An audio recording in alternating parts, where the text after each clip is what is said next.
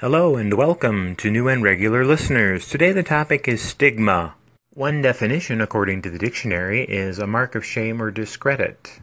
An example that I would like to use is cheese. There is an apparent stigma that cheese has to be made from dairy in order to taste good, and I'm finding that that's not necessarily the case. What are your thoughts? Thank you for listening and be the best individual you can be.